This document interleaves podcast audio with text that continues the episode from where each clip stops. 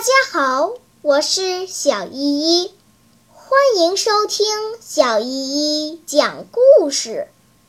今天我要讲的故事是管仲和鲍叔牙的友谊。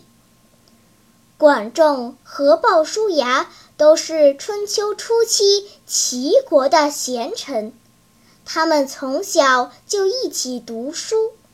长大后又一起为生活而忙碌，感情非常深厚。一次，他们在南阳做生意，分钱的时候，管仲看鲍叔牙忠厚，就多拿了不少。别人不服气，对鲍叔牙说：“管仲太贪心，以后不要与他交朋友。”鲍叔牙笑了笑说：“这不是管仲贪心，是因为他家里有个老母亲，生活很贫困的缘故啊。”管仲三次给当官的人做事，三次都被赶了出来，但鲍叔牙认为他并不是没有才能，而是生不逢时，还没有遇到机会。管仲又去当兵，三次从战场上开小差，但鲍叔牙认为他并不是怯懦怕死之人，而是家中还有老母亲要照顾。后来，鲍叔牙当了齐国公子小白的老师，管仲当了公子纠的老师。齐国的公子们为了争夺王位，爆发了内乱，两位公子被迫流亡出走。管仲和纠逃到鲁国，鲍叔牙和小白逃到莒国。不久，齐襄王在内乱中被杀死了。鸠和小白两位公子争着赶回到齐国夺权登位。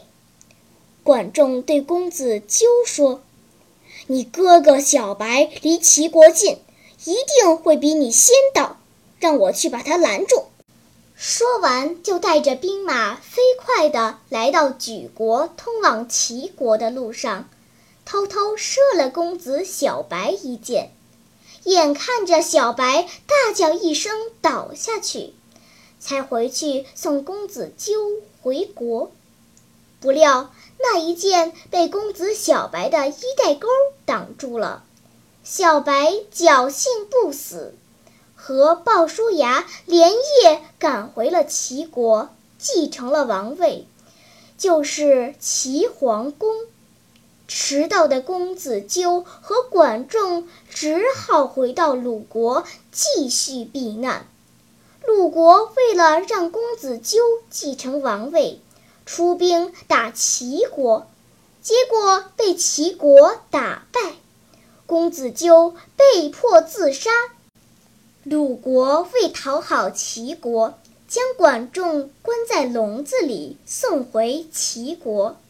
齐桓公要杀管仲报仇，但却被鲍叔牙制止了。鲍叔牙说：“管仲忠于自己的主人，并没有罪，而且他真的是个治国奇才。如果您想成就霸业，就一定要重用他。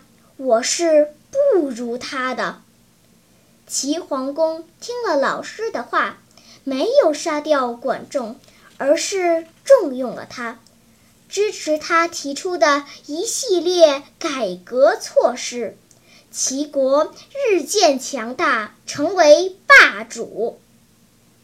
此时，管仲无限感慨地说：“生我者父母，知我者鲍叔牙也。”小朋友们，鲍叔牙宽厚待人，而且他也知人善用。齐桓公对他尊敬有加，也是被他的人心所折服吧。好啦，今天的故事就讲到这里吧。什么？